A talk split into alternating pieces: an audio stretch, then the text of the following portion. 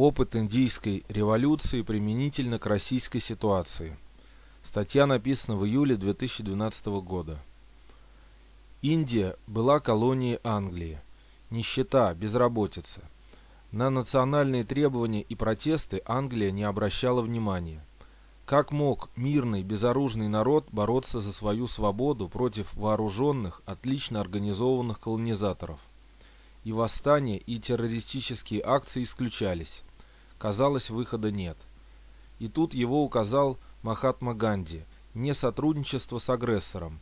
Помните, ты можешь прийти к власти на штыках, но как ты собираешься потом на них сидеть?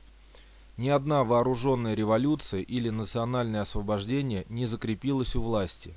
Его голос был тих, но очень значим, весом. Он всех потряс.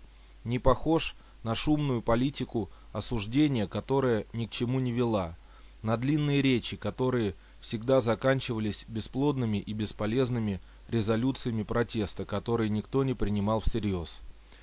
Ганди призвал объявить Всеиндийский день траура, прекращение всей деловой жизни. Это была первая такая демонстрация.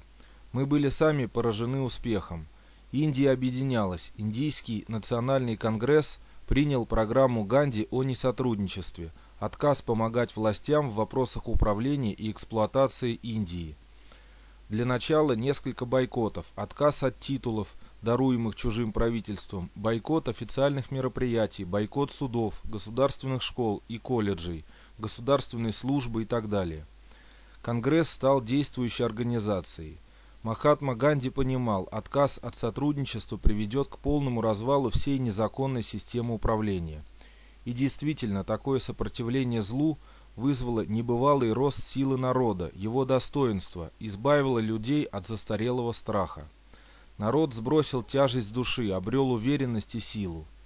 Движение ширилось, нарастало, обретало мощь. Правительство не знало, что с ним делать.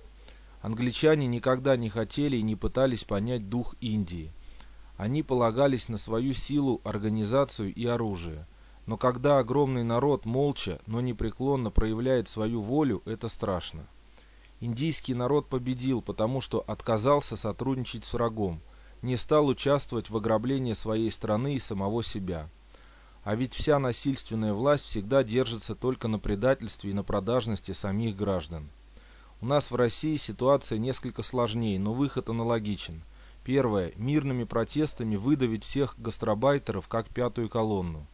Второе. Требовать от соотечественников отказа от сотрудничества с нелегитимной чужеродной антинародной властью.